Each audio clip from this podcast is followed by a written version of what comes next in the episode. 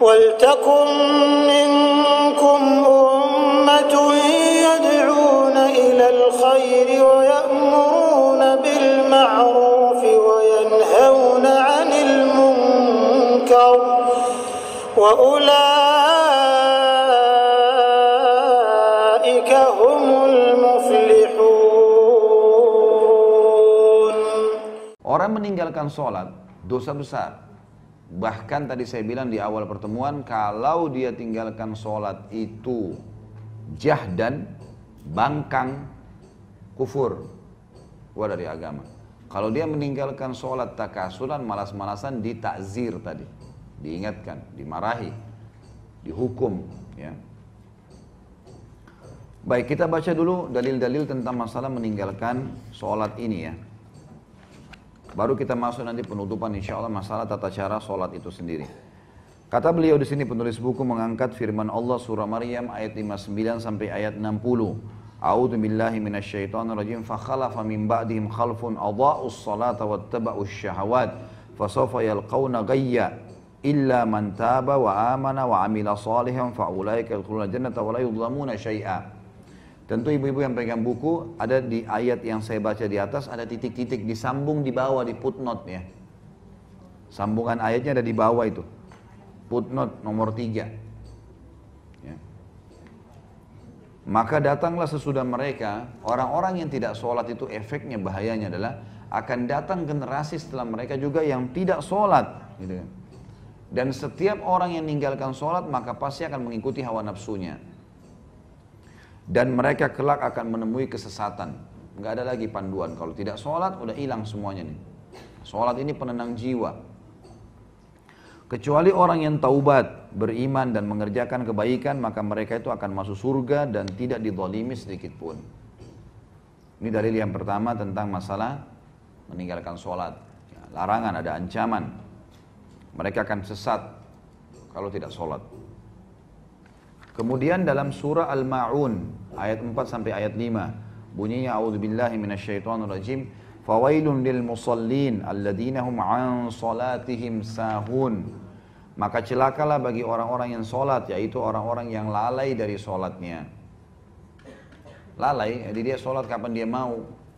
Tadi saya bilang meninggalkan salat secara malas-malesan. Kemudian ada satu tempat di neraka namanya sakar. Sakar ini tempat untuk menyiksa orang yang tidak sholat.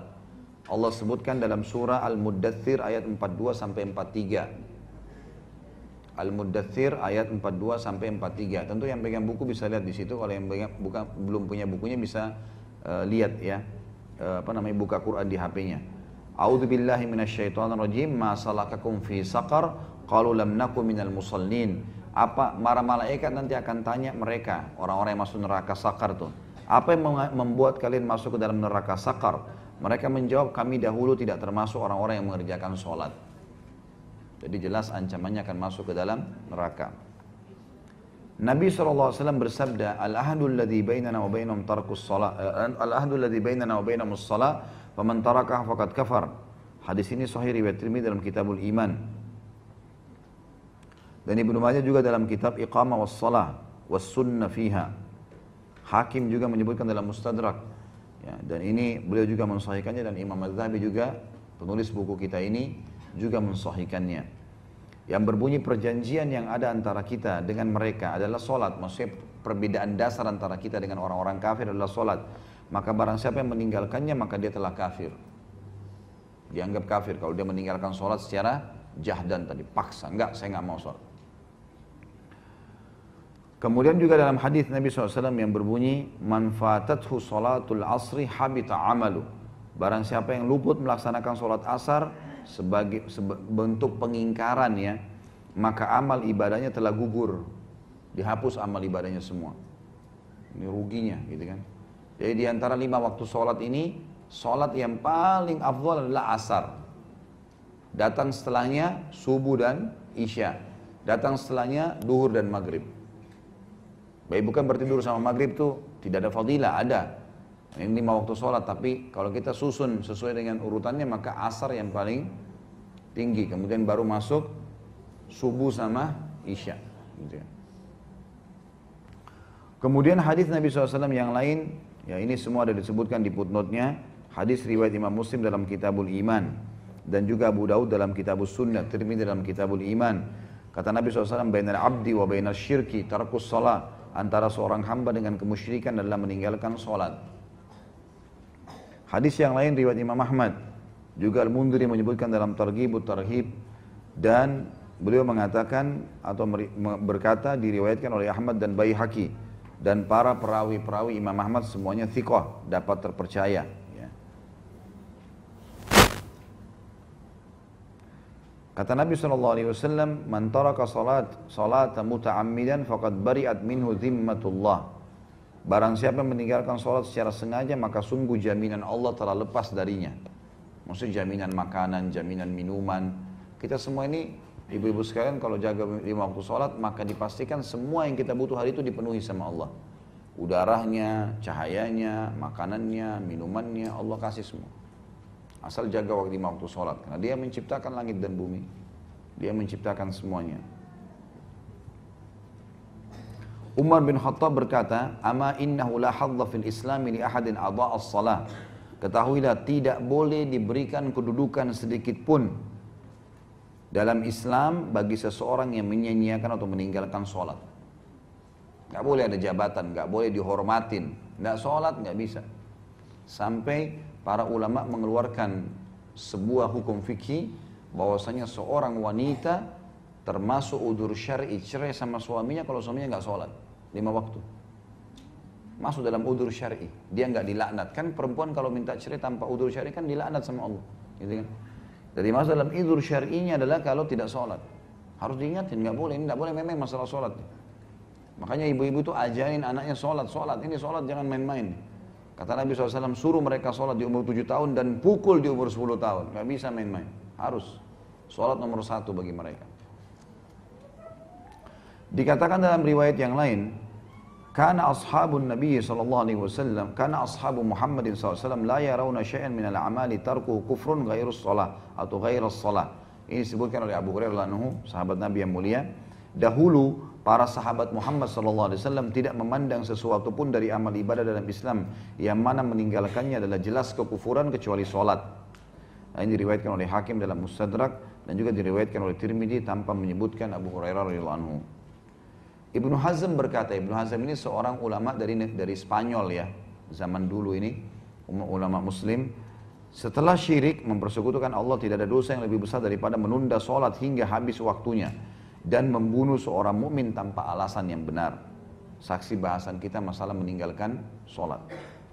Kemudian hadis yang lain juga Abu Hurairah meriwayatkan Rasulullah SAW bersabda, "Awwalu ma yuhasabu bihil abdu yawmal qiyamah min amalihi salatuhu." Fa in salahat faqad aflaha wa anjah wa in fasadat faqad khaba wa khasir. Amal yang paling pertama kali dihisap pada hari kiamat dari seorang hamba adalah solatnya.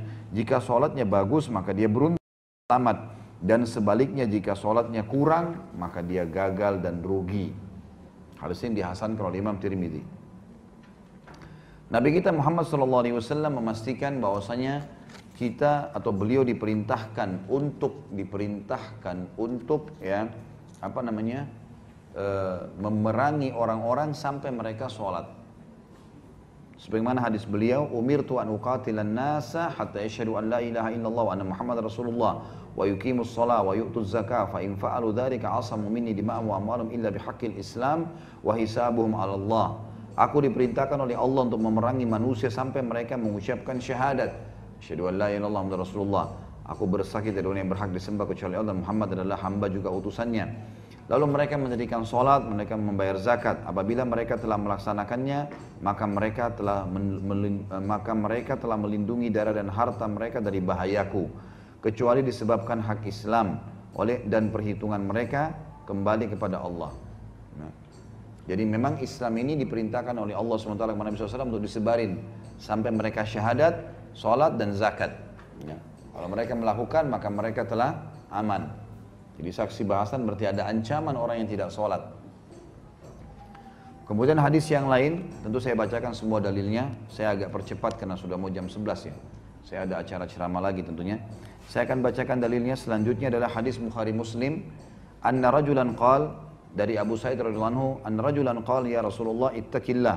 Qala wailaka awalastu ahaqqu ahli al-ardi an yattaqillah an yattaqiyallah فقال خالد بن وليد رضي الله عنه anhu أضرب أنكه يا رسول الله فقال لا لعله أن يكون يصلي Bahwasanya seseorang laki-laki pernah berkata kepada Nabi SAW, bertakwalah, takutlah kau kepada Allah. Jadi kalimat ini berat sebenarnya itu dalam bahasa Arab. Jadi seakan-akan kau ini salah gitu loh. Takutlah sama Allah. Maka Nabi SAW sempat marah sama orang itu sambil berkata, ada apa denganmu? Bukankah aku adalah penduduk bumi yang paling berhak untuk takut sama Allah? Aku harus yang paling takut sama Allah. Kenapa harus kamu katakan itu? Maka sahabat Nabi yang lain namanya Khalid bin Walid radhiyallahu berkata, "Ya Rasulullah, boleh saya penggal lehernya orang ini?" Ini ngaco nih masa ngomong gitu. Saya penggal aja ya Rasulullah. Kata Nabi SAW, jangan. Barangkali dia termasuk orang yang melaksanakan sholat. Ternyata sholat ini menahan orang dari dibunuh gitu. Padahal dia sudah menghina Nabi SAW. Gitu kan. Jadi saking pentingnya sholat itu. Di dalam hadis yang lain, kata Nabi SAW, Man lam yuhafid ala salati lam yakun lahu nur, wala burhan, wala najah, wa kana yawmal qiyamati ma qarun, wa fir'aun, wa haman, wa ubay bin khalaf. Tapi tentu di sini masih diperselisihkan ulama tentang kesahihan hadisnya ya. Cuma di sini Imam Ghazali mengangkatnya karena dia penguat saja. Barang siapa yang tidak menjaga sholat maka dia tidak dapat cahaya, bukti yang nyata, maksudnya pertolongan dan tidak pula keselamatan dan pada hari kiamat dia bersama Qarun, Fir'aun, Haman dan Ubay bin Khalaf. Terakhir ibu-ibu sekalian adalah dalil Nabi SAW yang beliau berkata kepada Muad bin Jabal, Ma min abdin yashhadu an la ilaha illallah anna Muhammad abduhu wa rasuluh illa harramallahu ala nar.